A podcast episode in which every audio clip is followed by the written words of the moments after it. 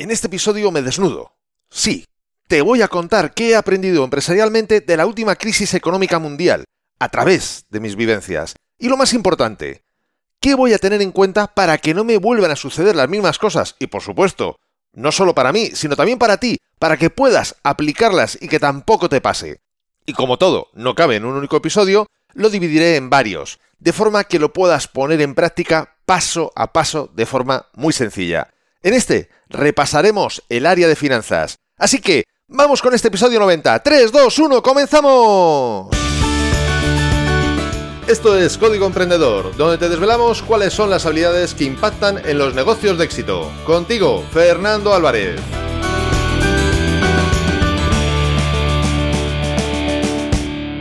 Aquí estamos, un episodio más, una semana más, siempre desde la trinchera, desde donde los emprendedores producen resultados, desde donde tiene lugar la acción.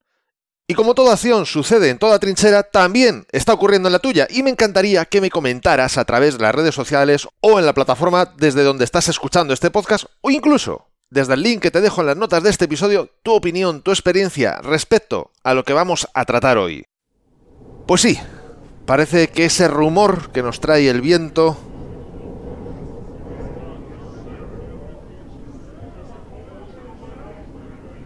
nos indica que estamos en las puertas de una crisis global. Hay quien dice que será mejor que la anterior, otros que no. Opiniones, como siempre, para todos los gustos. Pero parece que hay consenso en que la crisis sí que sucederá. Lo mismo me sucedió en 2007, que una persona muy cercana a mí, que se movía en las altas esferas en Estados Unidos, me dijo que había vientos de crisis, que redujera mi gasto, que venían tiempos malos económicamente, aunque no se sabía muy bien el origen del problema ni la magnitud, pero sí sus posibles efectos. Y sabio de mí, que ya había vivido la crisis de las .com y que no me había muerto, pues me dije, seguro que sí, no me cabe la menor duda de que es cierto lo que me estás diciendo, pero bueno, tampoco será para tanto. Y vaya, sí que estaba equivocado. Qué fácil es ver los errores cuando ya los hemos cometido. Lo realmente difícil es verlo antes de cometerlos. Pero, eso sí, al menos nos queda la oportunidad de intentar no tropezar dos veces con la misma piedra, como dice la canción. Y este es mi objetivo al reflexionar sobre lo ya vivido aprender de mis errores, pensar qué hubiera sido lo acertado, comentarlo, en este caso con mi gran amigo Hilario, empresario y además consejero particular, para aprender juntos y mejorar las respuestas a los distintos problemas. Y cómo no, después, compartirlo contigo, para que ninguno de los dos cometamos errores que podríamos haber evitado. Ni que decir tiene que lo que aquí te expongo es fruto de mis vivencias y reflexiones y por lo tanto no es garantía ninguna de que vayas a vivir lo mismo ni de que a ti puedan funcionarte las mismas cosas. Jamás pretendería privarte del inestimable y maravilloso honor de vivir tu propia vida. ¿Para qué vivir la vida de otros cuando tenemos la nuestra entera por disfrutar? ¿No lo crees? Pero bueno, yo te voy a compartir parte de la mía por si acaso te es de utilidad. Como te decía, Fui avisado y aún así no hice caso. Aunque creía a esa persona, le resté importancia a su aviso. Eso no me ocurrirá dos veces. Ahora se comenta que viene una crisis para el 2020. Una cosa sí he aprendido de las distintas crisis profesionales y personales que he tenido que vivir en mi vida. Y es que si tienes suerte, sabes cuándo comienzan, pero jamás cuándo terminan. Por lo que prepararse para una larga caminata en el desierto puede ser una muy buena decisión. Otra cosa que ha aprendido, además, es que si después de todo ese miedo a la crisis se queda solo en eso, miedo, no llega a ocurrir o no es para tanto, pues tanto mejor que te hayas preparado, ya que habrás reforzado a nivel interior tu empresa y puesto en valor lo que realmente lo tiene y no aquello que puede ser perfectamente prescindible. Igual que no haces las mismas cosas cuando estás en época laboral o cuando estás en periodo vacacional, o un deportista no realiza las mismas actividades ni hábitos cuando está en periodo de entrenamiento, cuando está en competición o cuando está en descanso, en el mundo de la empresa igualmente.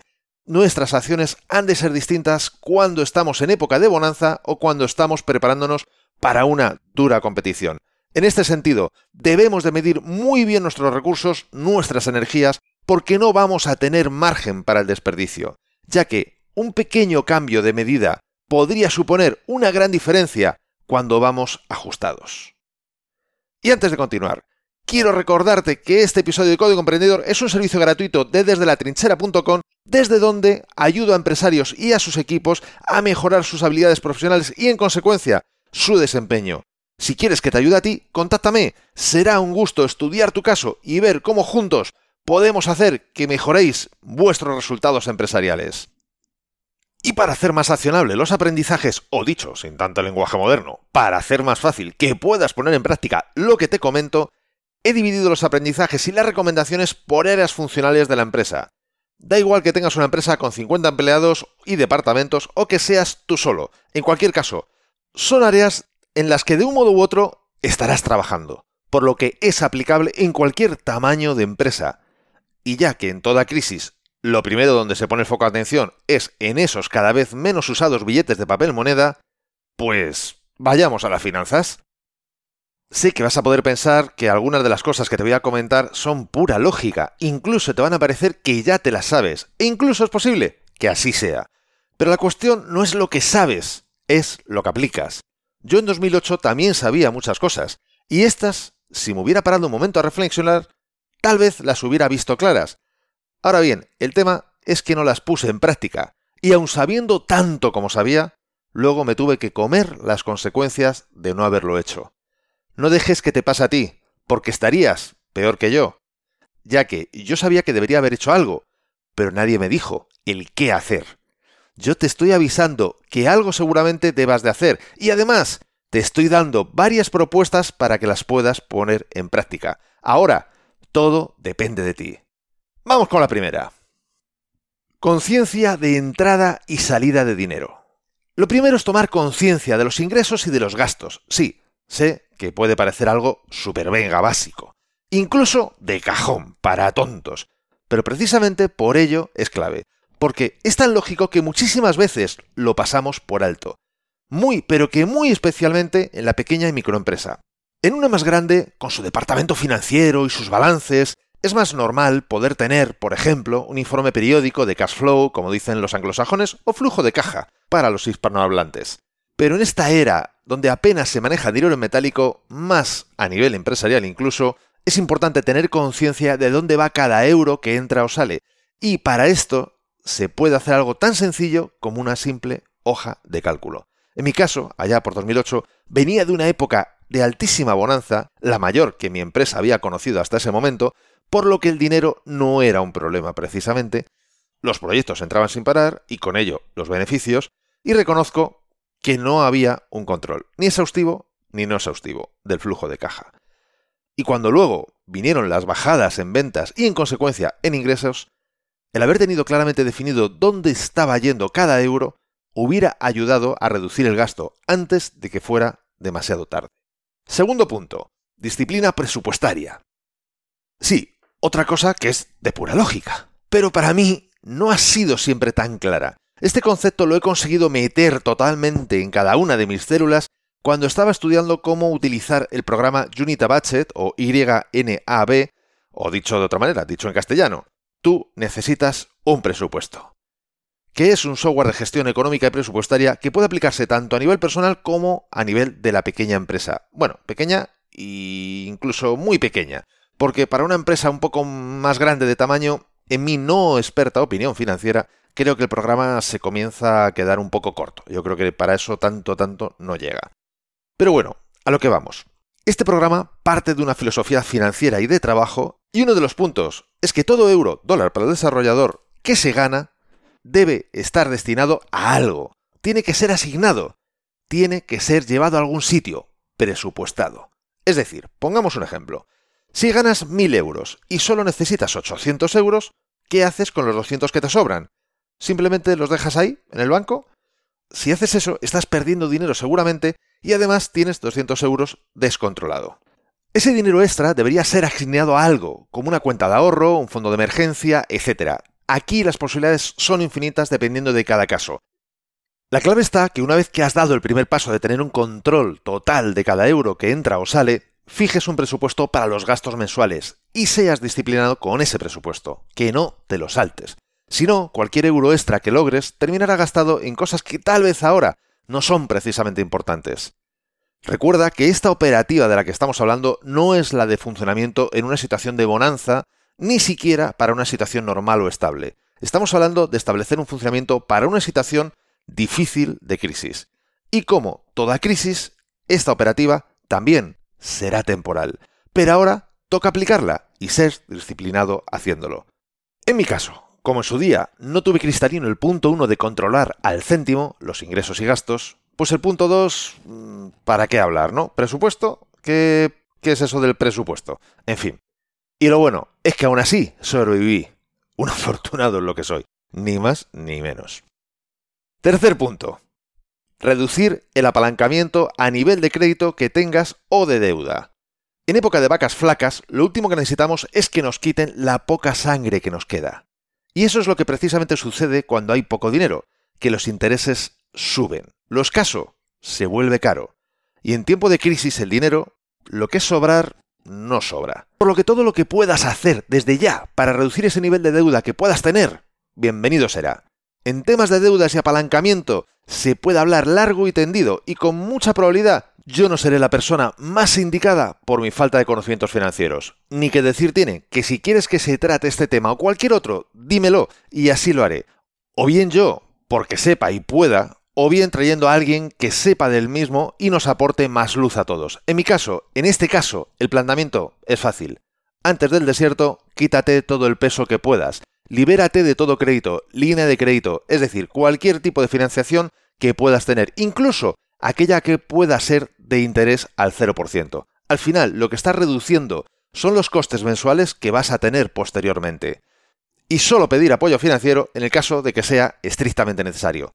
Pero súper estrictamente necesario. ¿Por qué? Porque como decíamos antes, no sabemos cuándo se acabará la crisis y con ello tampoco sabemos cómo nos va a ir yendo hasta entonces. Cuanto menos deuda, menos compromisos de pago, menos obligaciones y esto en definitiva se traduce en más probabilidades de supervivencia, de éxito, y para el empresario, de horas de sueño de calidad, de horas de buen descanso. Y antes de continuar, quiero recordarte que puedes bajar totalmente gratis mi ebook gratuito Multiplica por 100, donde te he recopilado más de 100 acciones que pueden multiplicar tus resultados. Y lo sé porque son la consecuencia de estudiar a personas de éxito y además de haberlas puesto en práctica yo mismo, de haberlas experimentado puedes bajártelo totalmente gratis en desdelatrinchera.com barra x100. Y además te explico un sencillo método para aplicarlas de forma que notes mejoras en tus resultados, incluso habiendo solo aplicado unas pocas de estas acciones que te indico. No olvides que el éxito y los resultados en la empresa dependen más de cómo hacer las cosas que de estar 100 horas trabajando. Y escuchar esto que te acabo de decir es genial, pero si te lo bajas y además, lo más importante de todo, todo, todo, lo pones en práctica, es entonces cuando de verdad podrás notar resultados. Vamos con el punto 4. Conocer con detalle los costes de estructura y ver si se pueden reducir. Concepto simple donde los haya. Volvemos a la importancia del punto 1, de saber de dónde se va cada euro que ganamos. Y una vez visto, separarlo en dos categorías. ¿Qué es realmente imprescindible? Y qué es o bien prescindible o bien prescindible temporalmente al menos. Tenemos que tener en cuenta estos costes de estructura a qué aspecto de nuestro negocio están afectando. A nuestra imagen de marca, al servicio de atención al cliente, a una cuestión de ego de tener mejor tecnología, pero que al cliente mm, la verdad que no le afecta, no lo va a notar, no lo percibe.